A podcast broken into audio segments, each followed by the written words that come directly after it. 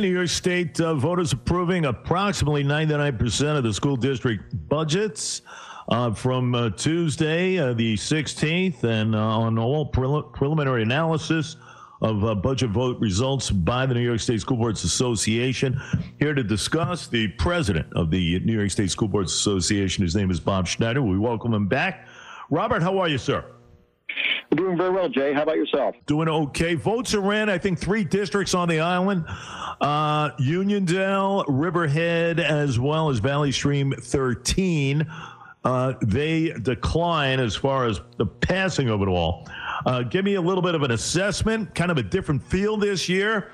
Uh, I'll tell you, I was a little surprised the inundation and everything else as far as the votes.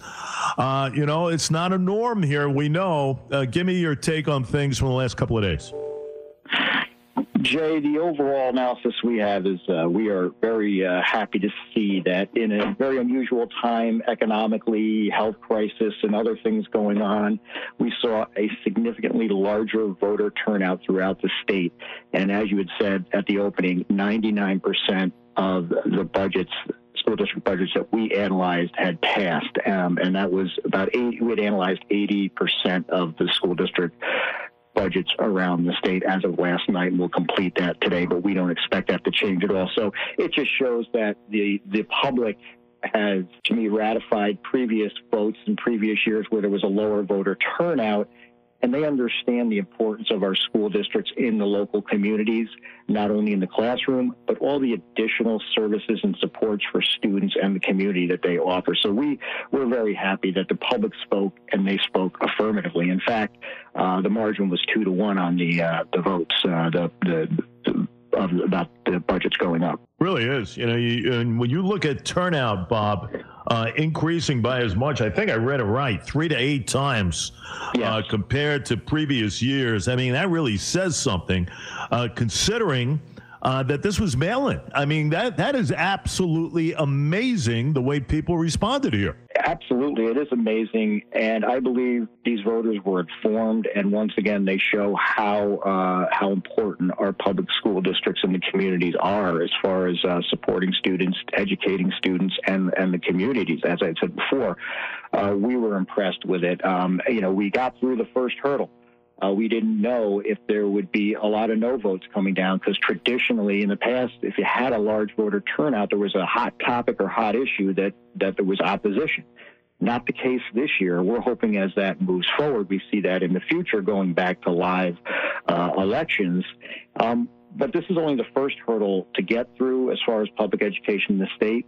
We still need financial support from both the state and more importantly, the federal government, as far as that federal stimulus package you and I talked about about a month ago on the radio. We need that support uh, because of the economic downturn and how that's affected state revenue. How realistic is it? Because that's the the ominous side of things. You know, as far as the vote, the turnout, great, but mm-hmm. in real time right now, you know, you're going to be looking at some massive cuts. I would think. You know, listen, uh, this is an unprecedented event we have all gone through.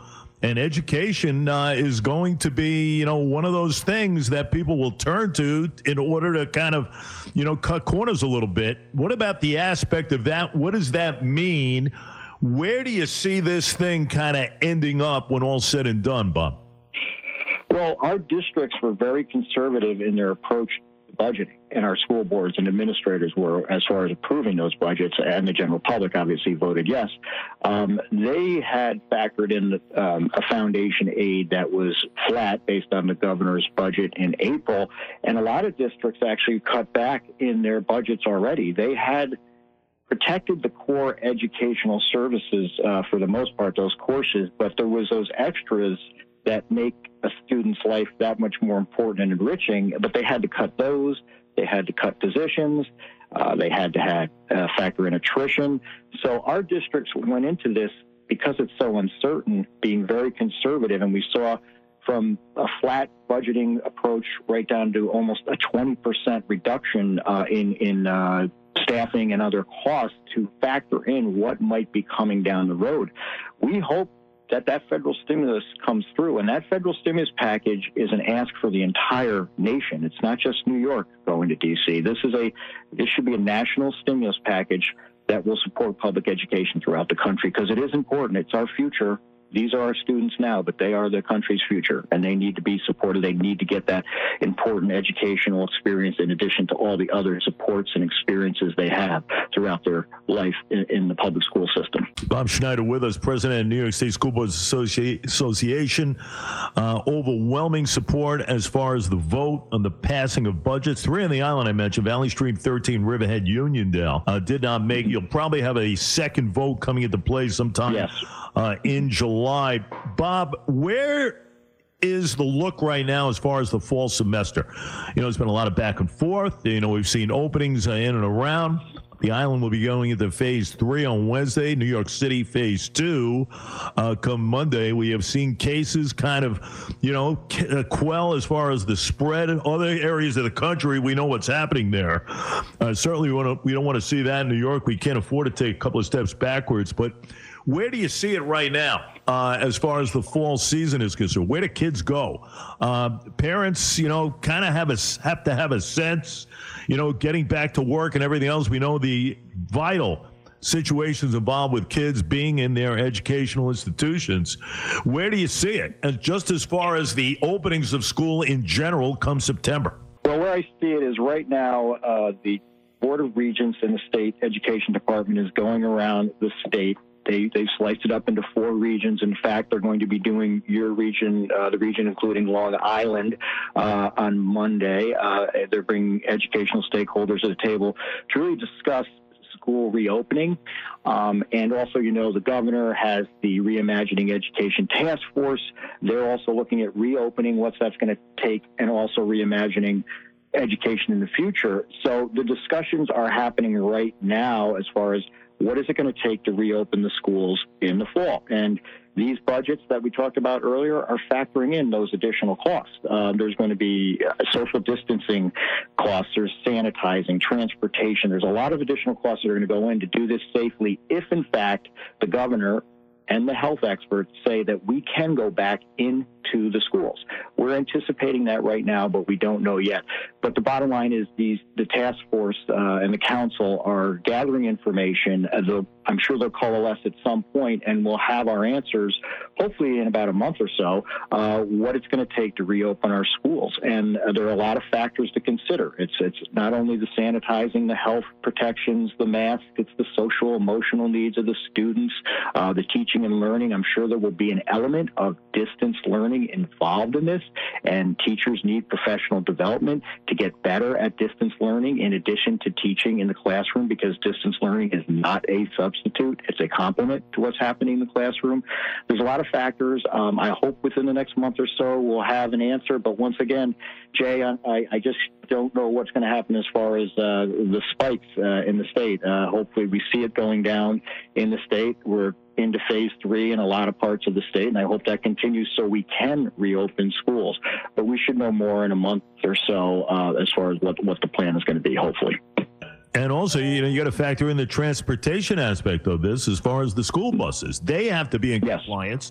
That is a big mm-hmm. thing. We know how buses can get. So, you know, that's a factor there. And the other thing I was thinking, you know, we always talk about adding uh, personnel, uh, Bob Schneider. Mm-hmm. Counselors, to mm-hmm. me, very important as far as the schools are concerned. I don't even know how they go about this now with cuts coming everyone's way here. So, you know, I'm an advocate as far as the guidance counselors and psychologists and everything else. I think it's so well needed now in today's world. I worry about that going forward with all that's going on here. Yes, uh, we do too. That's an important factor to have in the school environment, is have those counselors and other mental health supports for the students. You can imagine what the students are going to be like when they come back uh, from being out of school for so long and, and what they're seeing on the news and hearing all the uncertainties. So I believe a lot of school districts have, have considered that and have tried to work into their budgets additional supports uh, for school guidance counseling. And I know there are some uh, technologies that could help. Telehealth, that type of thing, might be a way to to cover more students. Um, but once again, these things are being discussed around the state by both the governor and the Board of Regents and, and the state education department. So when we do get our decisions, it's going to be uh, filtered through the people on the ground, the stakeholders in the communities, the education community, and hopefully we'll have solutions that will support those students uh, moving forward so they can do the most important thing learn, grow, and become, you know, better students and, and get that education that we owe them and they're required to receive. And certainly, uh, what we have gone through and the uh, commencement uh, stuff and everything else, it has been a different way of life for all. Uh, good stuff. Can't thank you enough. And hopefully, we will speak very soon when we get some more Yes. definitive answers as far as what's going to happen in the fall. Can't thank you enough, though, for a couple of minutes this morning. Jay, thanks for your time. Take care. Appreciate it. Mr. Robert Schneider, president uh, of the, excuse me, the executive director, I should say, of the New York State School Boards Association.